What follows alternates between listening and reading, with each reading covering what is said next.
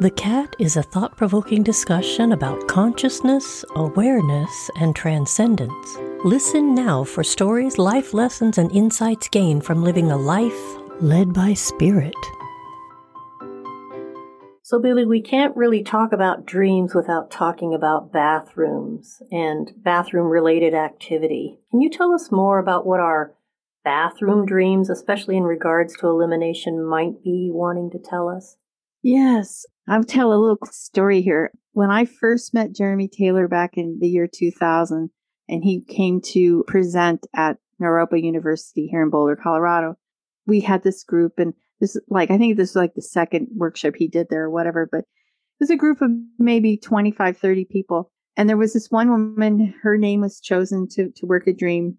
And she got really super embarrassed and she said, Oh, I don't know if I really should work on this dream because it has to do with a dirty bathroom. And Jeremy said, by a show of hands, how many people in this room have had a dream about a dysfunctional toilet or a bad, dirty bathroom? At least 15 hands went up into the air because, you know, the, obviously, if we don't talk about our dreams with other people, we think our dreams, oh my gosh, you know, that is really a horrible dream. I just dreamt that the the entire, you know, everything I was trying to flush just went all over the floor. What can this mean? Okay, well, first of all, um, we look at, at bathrooms as the place where we're the most honest with ourselves. It's the place where we quite often are naked or we weigh ourselves. You know, we look in the mirror and we see like maybe a little roll of fat that wasn't there before. Or we look at, you know, our moles to make sure everything's, you know, okay and we're very honest with ourselves. It's a, a, different, really different space than anything else in the house. You know, we, we like to be alone there. We have our private time and we cleanse and we eliminate. So if I have a dream where I, a lot of poop is coming up out of, out of the toilet, I've tried to flush it and it just keeps wanting to overflow. That comes with the understanding that I have habitually gotten, you know, flushed away the crap of my life that I don't want to look at there's a word I want to use the stuff I that you know the stuff uh-huh. that I don't that I don't want to I don't want to look at the stuff that I don't want to process. The dream saying, well, wait a minute, here it is again. This is all that crap that you didn't want to think about. And now we're going to bring it back again because there's a chance to transform this. And if, as the dreamer, if I continue to go, no, no, I'm going to, I'm going to, it's just like we talked about tornadoes in another episode. If I continue to deny the images of the dream and deny accepting it, I'm going to just keep having the dream again and again and again. So when the, when all the crap comes up from the toilet, it gives me the opportunity to take that and transform it into gold. And that's the, that's the alchemical process, taking the most repulsive, disgusting, unbelievably horrible things that have happened to me and synthesize it by taking it through the alchemical process in order to bring it into the stage of gold. That's how it works. I have to first look at it. I have to accept it. I have to be ready to deal with it and then take it from, from there. You know, so it's, it's a, the dream is, is not allowing me to continue to flush it down into a place that I can't see because it wants me to deal with it. It wants me to to process whatever has happened even if it's even if i think it's the most horrible thing even if i think i'm horrible because of these things that happened or things to me or that i did or whatever i need to be able to bring it into the wholeness in order to for it to to transform. In addition to bathrooms speaking of rooms in the house as one of the rooms in the house and we've spoken in an earlier episode about what kitchens might mean and all of that. Do you want to just briefly go through uh, house rooms and what they might have? I'm particularly interested in your take on base. Well, let's start with house itself. Okay. Whenever we dream of any structure in the dream, whether it's a house that I think feels like my house, but it doesn't look like my house, or it's a warehouse, or it's a shack, or it could be anything any structure in the dream is a representation of the self. We, that's one of the places we can say always. Not a lot of places in dreams that you can say always, but that's one place. What levels of the, what happens in the dream? What rooms do I investigate in the dream house? Layers uh, the deeper I go in, into the house, basements in particular, I often associate with the unconscious because it's the part of the home that's underground, partially underground. And it, then uh, moving up to the living room, that's going to be a place where I'm going to invite other people in. That's usually the more public and play part of the of the dream. Then there's the kitchen. Now kitchens are I, I would put kitchens and bathrooms in one subset by themselves because way back when I first trained in, in dream work and I'd ask Dr. Ron, why do people dream so much about ki- kitchens and bathrooms? And he had a great answer. He said that's where the water comes into the house. And I'm like, oh, okay, that made a lot of sense.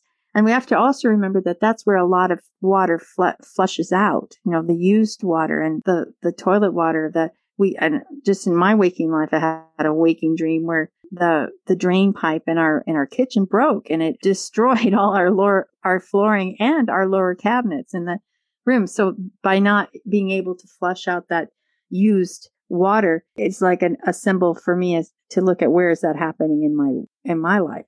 And that's just, you know, one way to look at life as a waking dream. So kitchens, kitchens have a lot to do with, again, alchemical process. We take it for granted. We take sugar and flour and, and, uh, chocolate and we put it together and we make an egg. So we make it a cake. You know, we mix it all together and then we put it in the oven and it comes out as something completely different than what it started out to be. So each of us have these little parts of ourselves that we, that we are encouraged through the dream work to bring together to make something completely different and new from, from all those bits and pieces. And again, it's dealing with heat, which would be again alchemical process. Kitchen's another place where if uh, any of us who've ever gone to any gathering anywhere, any decade you've lived, any decade you live, every everybody tends to gravitate towards the kitchen, the heart of the home. It's the place where all are archetypally wired to go towards the where the heat is, where the hearth is, where the the nourishment is. I would look at kitchens like that, bathrooms we talked about. And then, you know, all these different levels of the house, attics show up a lot in dreams, the higher levels of intellect, the places of where am I living in my head more often. But I love the dreams where I discover a new room. That's one of my favorite recurring themes. And I, I have often had these dreams and I get so excited because in the dream, it's like, wow, there's this whole other wing to this house that I've lived in all these years. And I didn't even know it was here. I could have been using this all this time. How I view that metaphor is like there's parts of myself that I have yet to discover, parts of myself which have a lot of opportunities and possibilities. And I have, I've been so accustomed to my version of myself. I have not expanded past that. Another common theme I'd like to ask you about before we go is totally not related to houses or bathrooms or basements would be carrying something on my back, like I have a backpack yeah. or the sense of something behind me. Mm-hmm. Is there a similar message to those two things? And what would that message be? Well, Robert Bly wrote a great book called um, the the human shadow, a little book about the human shadow, I think is what it's called. And he describes our shadow as that big black bag that we carry behind us all the time. And he says it's like, you know, and it's not all bad stuff. It's it's the good stuff. It's a, a lot of times it's like my talents and my my hopes and aspirations for myself. All this I've thrown it in the bag. And he says, you know, by the time you're in your middle time you're middle age, he says you're dragging around this huge bag so anything that's behind me in a dream or on my back has to do with shadow material, something that I have not accepted about myself that the dream is trying to bring to my awareness so that I can can retrieve what I put away a long time ago. Like, oh, Billie, you're just so clumsy. I'm sorry. You really can't dance that well. You know, that can, oh, so the dancer part of me goes into the into the backpack. I mean, and I don't want to make everybody sad, but you know, it happens to all of us. It happens to mm-hmm. all of us. And whether it be a teacher, a mate, a, a sibling, a, an aunt or uncle or grandmother, grandfather, who, whomever it might be, they unwittingly say things to us which which we interject as our own opinions of ourselves. So that creativeness goes into the backpack. So the dream's going to say, Hey, here, here's your backpack. This has been stashed in the lower parts of your, in your unconscious for quite in your basement, in the basement, in your psyche of, of the home psyche. And we we want to give it back to you. So the dream people, the dream energy, whatever you want to call it, um, is is gifting me back this this energy and says, "How about the writer and how about the dancer? It's time to to bring them back to life." I appreciate that you've highlighted the fact that the shadow isn't only our darkness, but also our light. If you wouldn't mind explaining what introjection is. An in, an introject is like somebody has introjected somebody's like a, like a hypodermic needle. Somebody has put something injected something into me. Think you know because they've said it to me so so many times i believe it's my thought rather than their thought. Oh you're so clumsy billie. Oh you you know you're really not that creative that kind of thing. And the often the more often i hear that as a child i'm going to start believing it. And i'll and then it'll, it'll become what i think is my thought. I'll hear oh yeah clumsy immediately. It'll come up in my in my mind. I'm too clumsy to dance. And i think it's my thought but actually it's been interjected into me as so consistently that it has it's, it's as though it is my thought yeah.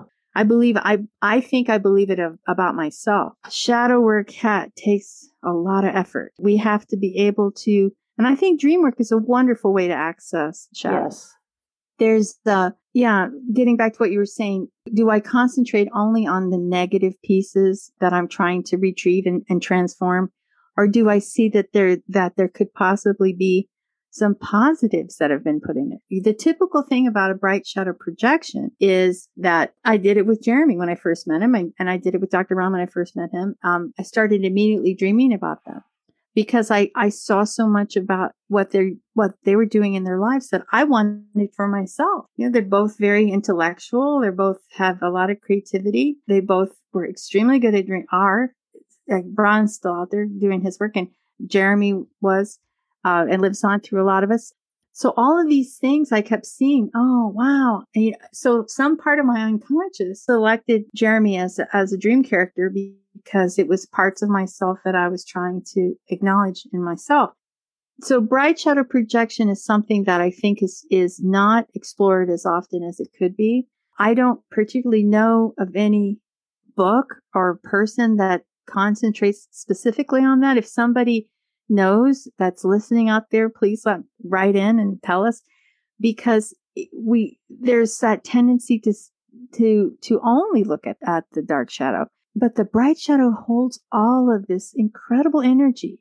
And the more that I project it out, the less I own it and the, and the less that I have, I can truly embrace my innate talent. Well, I want to thank you for joining me yet again. That's our time for today. And I hope you all have been inspired to wake up to your dreams. Thanks for listening to The Cat. If you enjoyed this content and know someone who would also find value in it, please share this episode so we can reach more people.